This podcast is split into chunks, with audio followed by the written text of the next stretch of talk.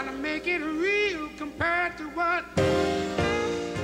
I don't want a long funeral. And if you get somebody to deliver the eulogy, tell them not to talk too long. Tell them not to mention that I have a Nobel Peace Prize. That isn't important. I'd like for somebody to say that Martin Luther King Jr. tried to love somebody. Yes, if you want to say that I was a drum major, say that I was a drum major for justice. Say that I was a drum major for peace. And that's all I want to say. If I can help somebody, then my living will not be in vain. Coming up on the next Janus Adams Show, we mark 50 years since the assassination of Dr. Martin Luther King with a panel discussion about what led up to that moment, what happened afterward, and as always, where do we go from here? First, the news. Of course, this whole program is dedicated to the memory of Dr. Martin Luther King. You know that.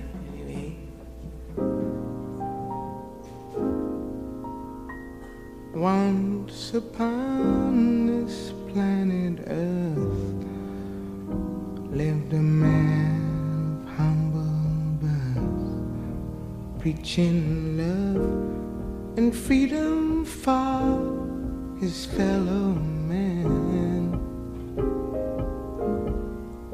He was dreaming of the day peace would come to earth to stay, and he spread this message all across the land.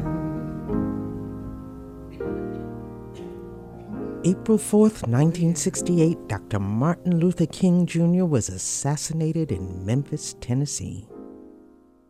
All we say to America is be true to what you said on paper.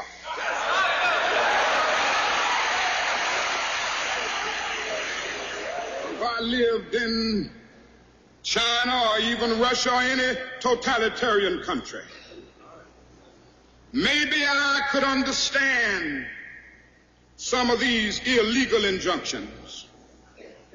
Maybe I could understand the denial of certain basic First Amendment privileges because they haven't committed themselves to that over there. But somewhere I read of the freedom of assembly. Somewhere I read of the freedom of speech. Somewhere I read of the freedom of press. Somewhere I read that the greatness of America is the right to protest far right.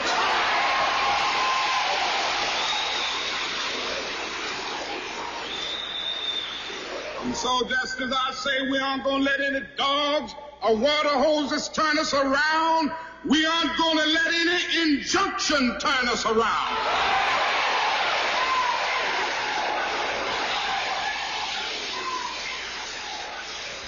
Well, I don't know what will happen now. We've got some difficult days ahead. But it really doesn't matter with me now because I've been to the mountaintop.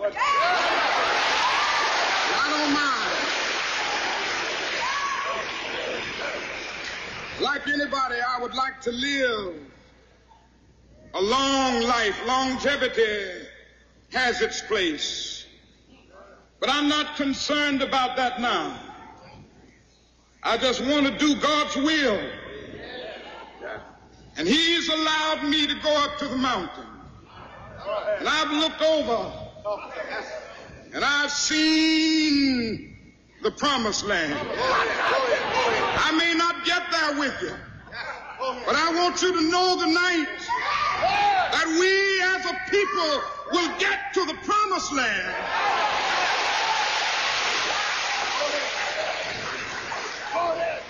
So I'm happy tonight. I'm not worried about anything. I'm not fearing any man. Mine eyes have seen the glory of the coming of the Lord.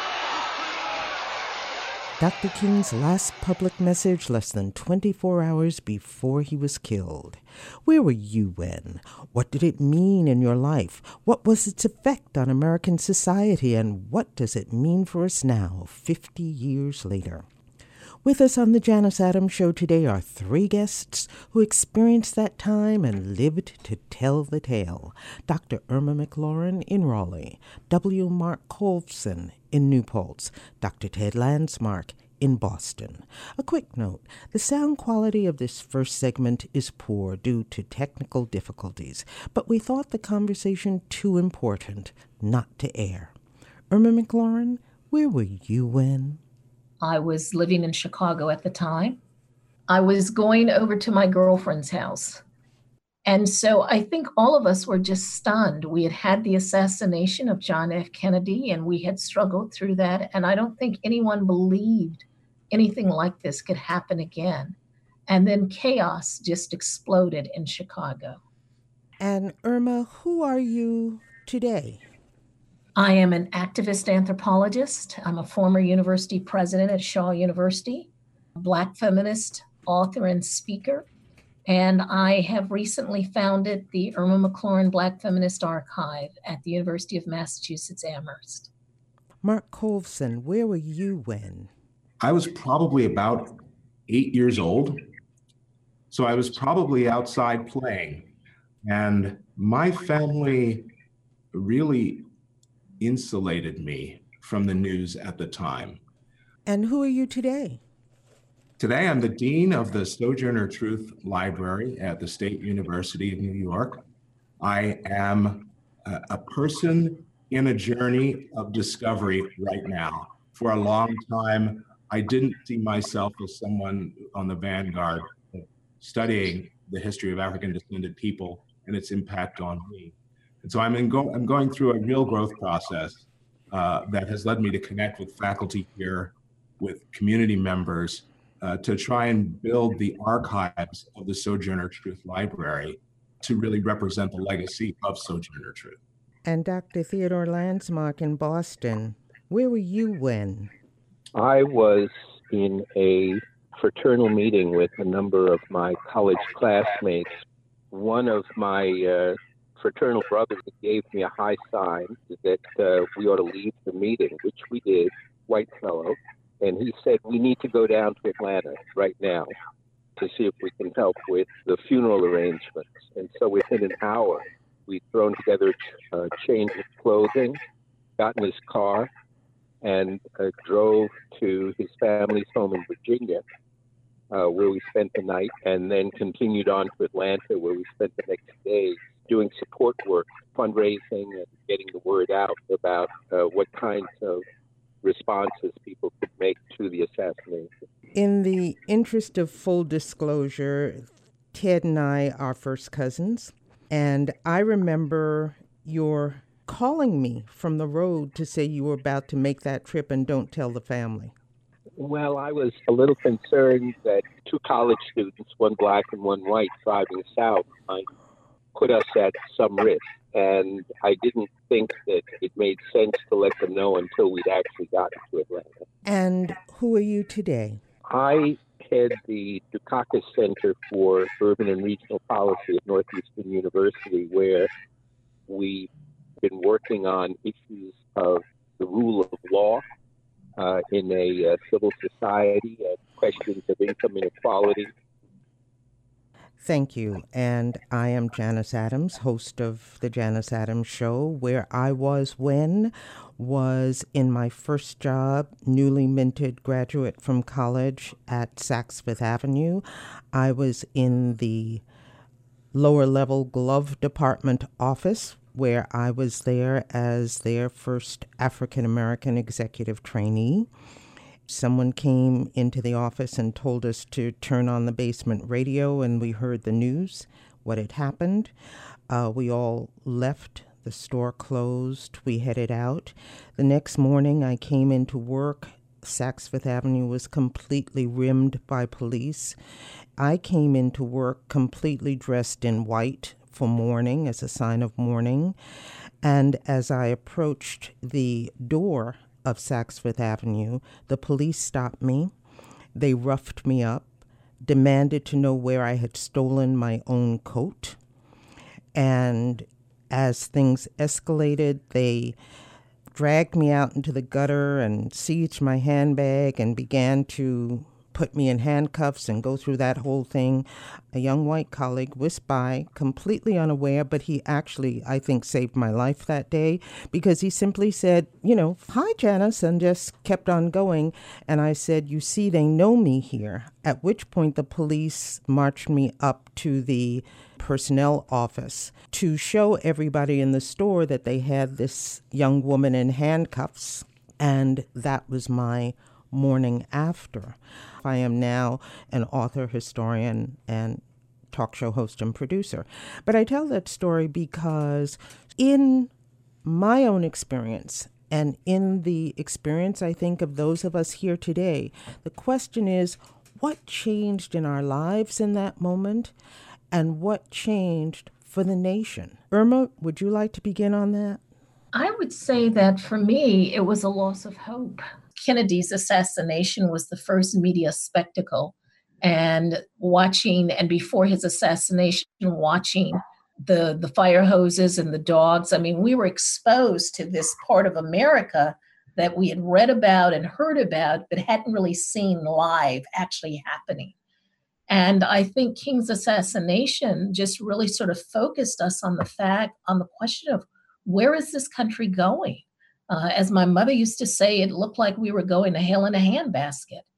And so I think for the country, we were just stunned into believing that things were changing, and then to have this kind of event happen sort of felt like we were being pulled backwards into that segregated Jim Crow, lynching, anti-Black environment that we thought we were moving past, that we were somehow going to overcome it, you know, as the song would say. For me personally, there were a lot of transitions in the summer of 1968. I witnessed white people being pulled off the bus. I witnessed buildings being burned. I had to learn how to hit the floor when we heard pops outside. We didn't know if they were tires backfiring or guns.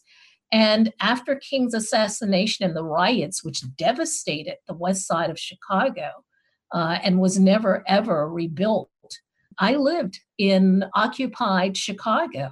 I had to go to the store and to the laundromat with National Guards with rifles in the streets. So for me, it was a moment of, I guess, coming of age in a very stark way. And a few weeks after this had happened in June, I actually left Chicago to attend a summer program at the Yale Summer High School. And I was one of 140 students who participated in this program. Only 30 of us were women, and they brought kids from all over, some from Upward Bound. Yale was recruiting young Black men from New Haven. The newspaper in New Haven described us as urban disadvantaged youth come to New Haven. So we were sort of marked in that way. And we had to navigate the anger and the hostility and the tensions in that small space that were actually occurring out there in the larger world. Mark, how did this impact you? For me, as a little kid, it was mostly just so strange that the adults were so upset. It rattled me to see them speculating about what this meant for the future. I remember also that there was a lot of violence. I remember that there were riots, but you have to understand from where I was coming from, my parents were strivers. They believed in the model of integration that I think kind of got blasted into a whole different level by the King assassination and the riots that followed, because we went from thinking about integration to thinking about Black power. That's my sense of what was going on at the time. But for me personally, my family, we didn't live in a real Black community. We were always striving to move up and out, as it were. A lot of the day-to-day, I felt very separated from. I didn't have those kinds of experiences of being right there where the violence was happening or where the tension was happening. Where were you living? So in 1968, we were still living in Mount Airy. My mom was still a bank teller. My dad was an engineer at Burroughs Corporation. And we were about to move to an even more isolated part of the country, upstate New York, Vestal, New York, where I actually went to a junior high school called the African Road Junior High School, and where I was probably one of maybe 15 Black kids in a school of 800 or something. At the African Road? On the African Road. Wow. And what was the African Road? Does that allude to slavery, or what was the African Road? This is a classic. We have no idea, and it wasn't a question.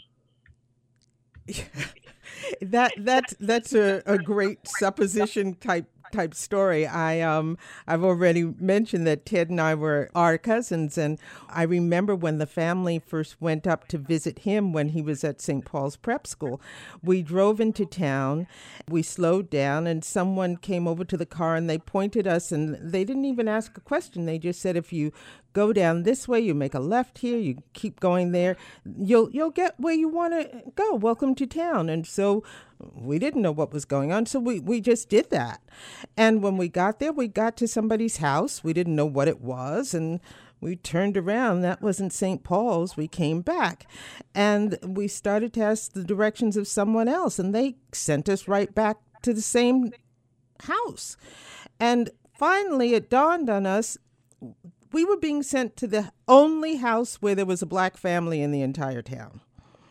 And so hence the reason nobody asked us where we wanted to go, because they just assumed, they were very friendly, but they just assumed that that was where we were going. So who knows what the African Road could be? It could be that, or it could be something a little bit more serious. Thanks to the miracle of the internet, in the time that we've been talking, I was able to find the Vestal Historian website, where they say that the African Road was named for the African American families who owned farms at the top of the hill. It was originally called Potaling Road. I'm not sure what that's pronounced, but there it is. There it is, the only Black family in town. So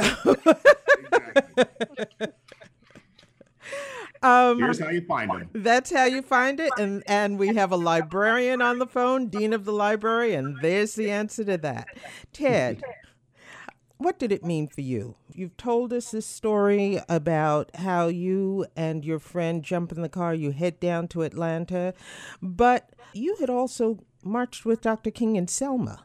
We had the good fortune of growing up in a family where there was a high level of political activism. Our grandfather had been a Garveyite and a regular follower of activities involving apartheid in South Africa. So as young kids growing up, we were afforded the opportunity to go to the March on Washington, where I first heard Dr. King speak. We went to talks that he did in New York. And as a student at Yale, I was involved with civil rights activities to the extent that I went to the march at Selma, not as a marcher, but really as a college student who was raising funds and providing backup, as many of us did at that point. So when the assassination took place, Dr. King was someone I felt I knew and had already been inspired by, and it became clear to me at that moment that the work of civil rights and social justice was not something that I could be involved with just as a part-time activity. I had seen the Voting Rights Act passed, and I'd seen other activities that had come to what I thought was a successful fruition. But it then became clear that there was a lot more work that had to be done, and that as a young person I needed to be engaged for the rest of my life in that kind of activity. And that sealed my fate in some respects in terms of encouraging me to go on to law school and then to become involved in civil rights and social justice activities in Boston. 'Cause he'd seen the mountain top. And he knew could not stop. Thank you, Dr. King. More on The Janus Adams Show after the break. He was for equality, for all people, you and me. 'Cause he'd seen the mountain top. And he knew he could not stop. Always living with the threat of death ahead. We're back here on The Janus Adams Show with our special tribute to Dr. King marking his assassination 50 years ago. Our guests, Dr. Irma McLaurin in Raleigh, W. Mark Colvson in New Paltz, Dr. Ted Landsmark in Boston. Ted is my cousin. As we taped this show, we got news of Linda Brown's death. Her father was the lead plaintiff, alphabetically, on her behalf in the landmark Brown versus Board of Education Supreme Court school desegregation decision. What happened after that is a story in itself. In the wake of Brown, Emmett Till, a 14-year-old boy from Chicago on a visit with his family in Money, Mississippi, was murdered by rabid segregationists outraged that he may or may not have winked at a white woman, as though that could justify lynching a child. Among the lesser-known facts, Emmett had shared pictures of his school friends back in Chicago, among them a white girl. His murderers vented their racist rage. Months later, Rosa Parks keeps her historic seat on a Montgomery, Alabama bus. Why did she do it? She does not say her feet are tired, which is the nonsensical myth still heard. I thought of Emmett, said Mrs. Parks, and stood up for Emmett. Stood up to America by sitting down. That demonstration of conscience by Rosa Parks propels the 385-day Montgomery bus boycott that brought its 26-year-old leader, fresh from graduate school, to international prominence, Dr. Martin Luther King Jr., launching the modern civil rights movement. At that very moment, Mrs. Parks goes to court, threatened with jail time for violating the doctrine of white supremacy's code. At the very moment Mrs. Parks goes to court, threatened with jail time for violating the doctrine of white supremacy's code, on the morning of December 5th, 1955, it all becomes personal for Ted and me. Our immigrant grandmother, Myra Carlisle-Landsmark, goes to federal court in New York. To become a U.S. citizen that day, she pledges allegiance to a flag that promises her rights in theory denied both her and Mrs. Parks in fact. 6 weeks later, the family commits her two only grandchildren, Ted and me, to the movement. Fourth graders, we become Northern school desegregation pioneers. For our role as two of the four test children selected to break de facto segregation in New York schools, we would be introduced to Dr. King at the Riverside Church later that year. Indeed, as my grandmother would say, in this world, all things are one. With that, back to our panel and a question. What really changed in the U.S. when that bullet was fired in 1968? Mark Colvson begins. I continue to think about the journey in my own life as reflected back in the ancestors, my parents' journey. My father grew up in Mississippi as a sharecropper. He was born in 1925 in Mississippi, and he fled as a teenager, I believe, and joined the armed forces and ended up in Philadelphia where he met my mother. And I think about the notion that there was always violence, and people knew that there was going to be violence. There was going to be complicity in law enforcement and the judicial system. But somehow it seems to me that there was a sense that stuff had to change. It just couldn't keep happening this way, and I think the violence comes back so more powerfully with the assassination of Dr. King, because here is a man who dedicated his life and who was joined by so many others to nonviolence, and yet is cut down by violence, and it's it's the innocence of a child and the heroism of this nonviolent leader kind of bracketed by violence on both ends. And I don't know that there's a way to construct meaning out of that except to say that it is the nature of an oppressive society that violence will always be a part of its politics, if you will. So I don't know that something radically changed except in the minds of people to say we have to fight harder for our rights and stop trying to just integrate and try to kind of blend in. That's my thought. Ted?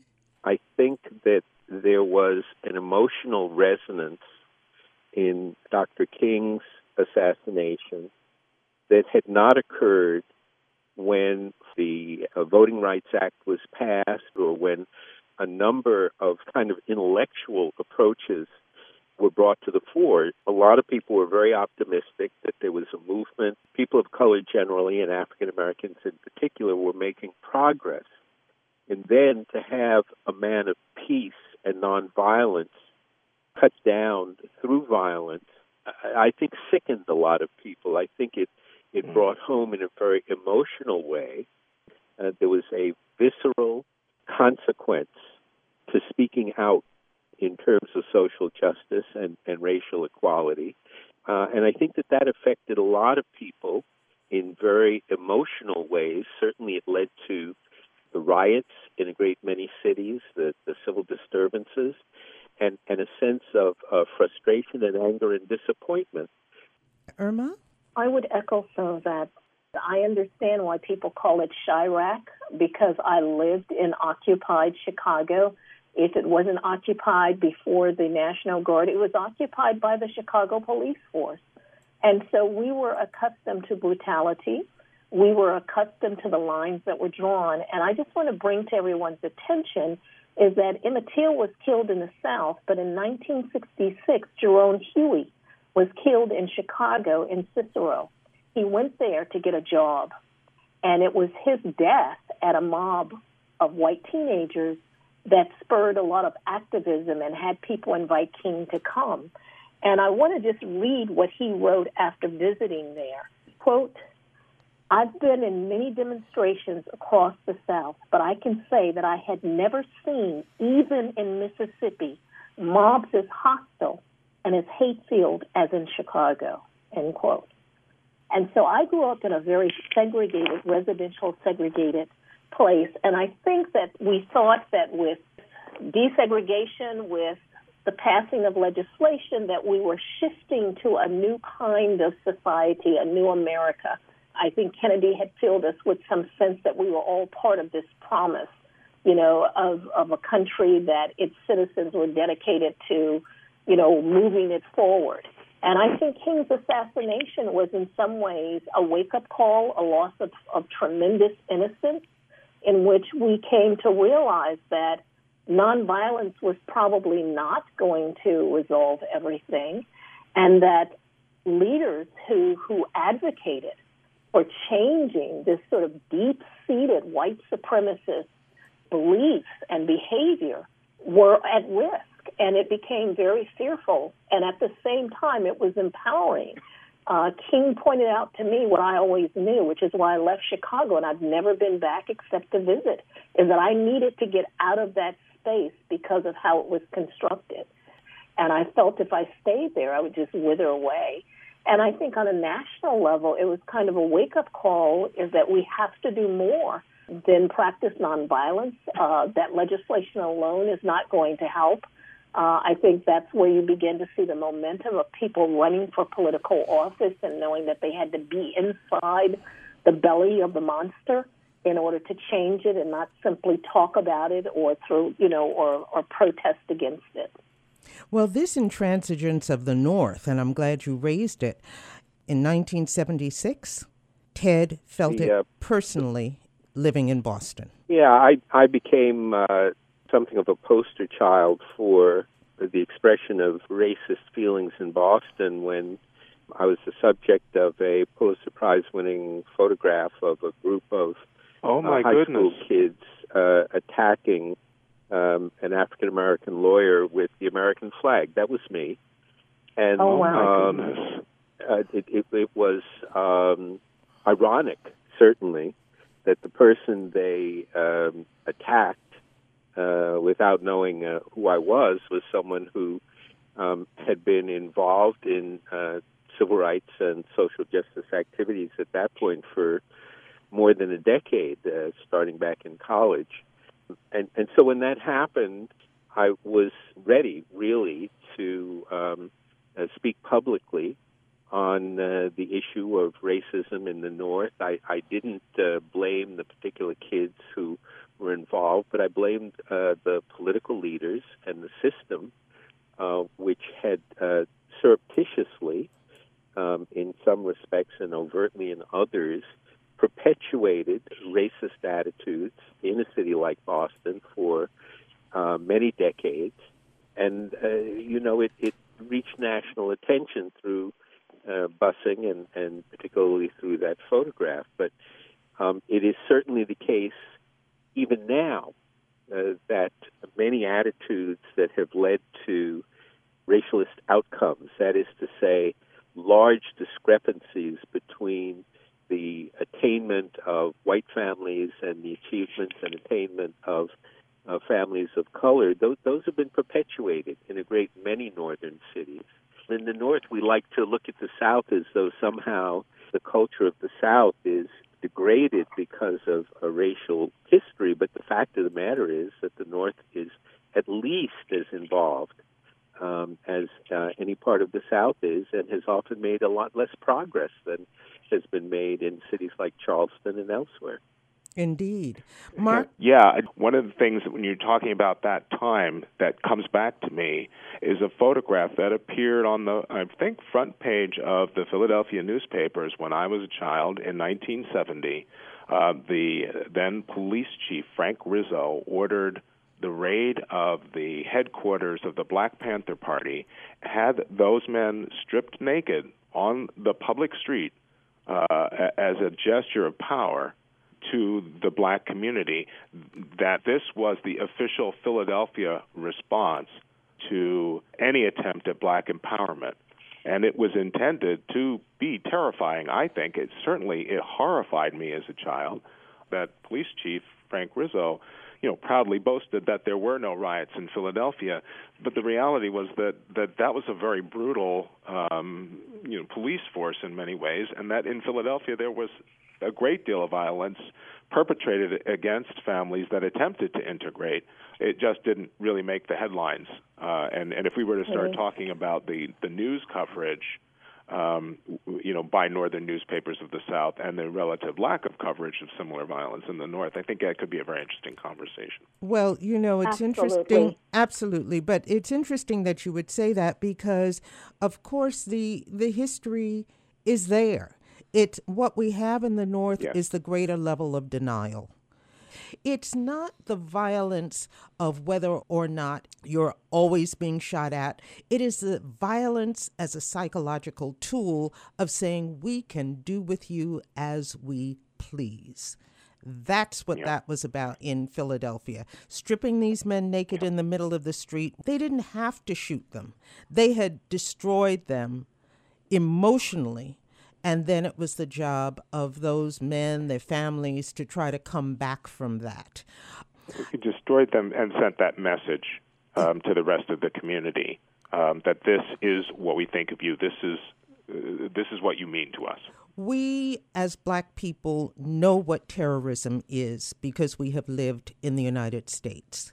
Next year will be 400 years since the first documented boatload of Africans in chains landed in the United States, and we are still talking about these kinds of issues. With Dr. King being murdered when he was, assassinated when he was, it was said because it was the Easter season. People at that point said, Jesus died for our sins, but then we also began to say, wait a minute, Dr. King died for America's sins. That's what happened that day. was not a violent man. Tell me, folks, if you can, just why was he shot down the other day? Thank you, Dr. King. More on The Janus Adams Show after the break. The mountain top.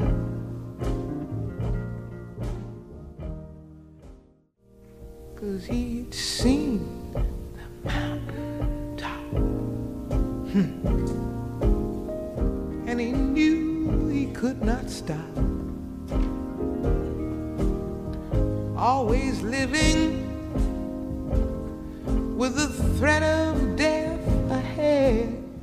We're back here on The Janus Adams Show with our special tribute to Dr. King, marking his assassination 50 years ago. Our guest panel, Irma McLaurin in Raleigh, W. Mark Colvson in New Paltz, Ted Landsmark in Boston. Ted is my cousin.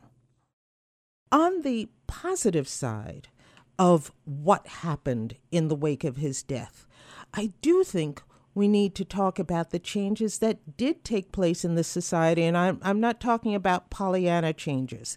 You know, we solved things. No, we did not. But what did happen were the people who saw what had happened, as you said, Mark, came together, galvanized, and said, we have to do it another way. The empowering of certain people, Ted referenced it as well.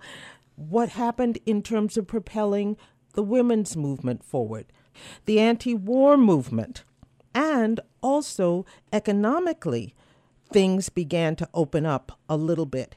So on this message of change, the question is, where did we go from here then? Where do we go from here now? We don't have to spend a lot of time defining it because we know it so.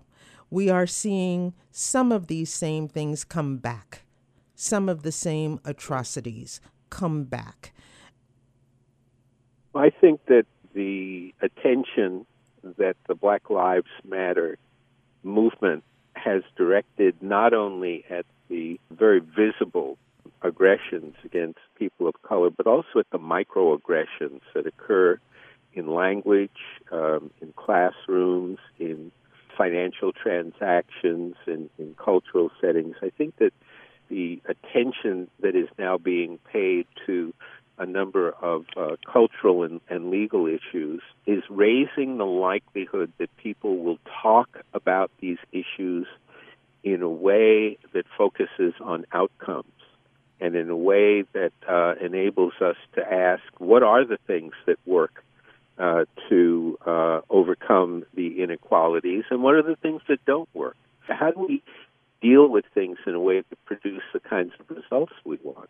I think what we see even in this and the way that Black Lives Matter activists, founders are being described, there's now a new term called cultural terrorist. The actions of Black folks moving towards progress, trying to change this country, is still seen as something that must be disrupted, that must be punished, that must be suppressed. And so I think what King gave us, he talked about the fact that he knew he would die, and still he persisted. And I think that that's all that any of us can do. I actually had a print of the photograph in which you were in that a young artist gave me some years ago. I have it in my house. And, you know, I was at the University of Massachusetts where those Boston students brought their own anger and hostility and white supremacist attitudes, you know, to the campus, and we had to deal with it there. And so I think along the way, all of us are struggling with, you know, have we made progress? Probably, you know, in some ways. But I think we are at a critical moment in American history where we are losing our moral compass. We are permitting people who are basically, you know, robbing us of the very basic concept of democracy. Whether it worked perfectly or not, it at least was something to hang on to as an aspiration. And that is being eroded at this moment. And I think We have to begin to look to the ballot box as being even more critical now than it was post-King's assassination, because I think people really did take to the ballot to begin to mobilize around political power. And I think we have to get back to that moment again across all generations. I have so many thoughts on this that my head is kind of exploding, but I'm so admiring of the LGBTQ community's approach to making change, because I see African Americans as a minority in a majority white culture, and LGBTQ people are an even smaller minority, and yet today we have marriage equality. And for me, what I've learned is the absolute necessity of individual speaking. I believe that what changes people's minds is not grand-scale demonstrations or activities, but person-to-person speaking about those most difficult subjects. I think in Buddhism there is the notion that you walk toward the thing that terrifies you, and that is where your wisdom lies. And for me, this is a country that is terrified to have conversation around racial discrimination. They're terrified because white people believe deep, and this is kind of, I'm just going to say it, believe deep down that there is something very wrong, and it's very hard to own that. This is why in the library, I've been working to host conversations on racism and sexism and exclusion on a weekly basis, because it seems to me that the necessity is to develop the tools among all people to speak the truth. And that's what's happening with these students in Florida. And it's what happened with the LGBTQ community. People said, I am one of those people that you despise. And they said it to their neighbors, their parents, their uncles and aunts. You can no longer deny my humanity, because I am here and I am not going to be quiet. And I think that the courage that takes is also the freedom that comes from taking charge of your own story. I'm going to have to say, I think you have to operate at two levels. One is at the personal and interpersonal, and I think there is much to be said, but let us be clear that the LGBTQ movement took a lot of its action and its practices from the civil rights movement. There was never lynching. There has been tremendous violence, but there has not been systematic. And they had a lot of privilege. They also had white men who had a lot of money, that they were able to legally navigate things. And so we have to sort of understand that, yes, it is important. Change minds. You know, Janice, you know that my model, you know, change minds, change hearts, change behavior. You achieve transformation. But you also have to change structures, too. You have those conversations. It's a good place to start. But marriage equality didn't come about because people stood up. It came about because people took political action and put pressure on politicians and had attorneys who were able to move legislation. However, I do want to, though, amend that a little bit, Irma, because when you look at the LGBTQ community and you see where they are now, and we act as though this happened in such a short period of time, it did not. Especially when you look at the religious underpinnings of millennia of terrorism against people who were, quote, different. And what is that phrase, the name, the love that cannot be. The love that dare not speak its name. Exactly. Yeah. You know, we've had all these euphemisms for it. We have had all these words for it over the years. And so they did experience the stonings. They experienced the lynchings. And I think one of the things that I've learned from this experience is to some extent, stop the siloing of the horror.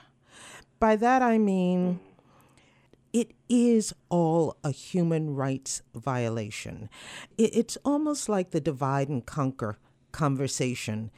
And I'm not addressing this to Irma. I'm just talking about it in terms of my life lesson on a broad scale, that when I get beyond these labels, especially when I talk about school desegregation and what I experienced as a child, I have come to the point where I just say to people, I don't want to hear your problems. I don't want to hear about how you were raised racist or whatever your problem is.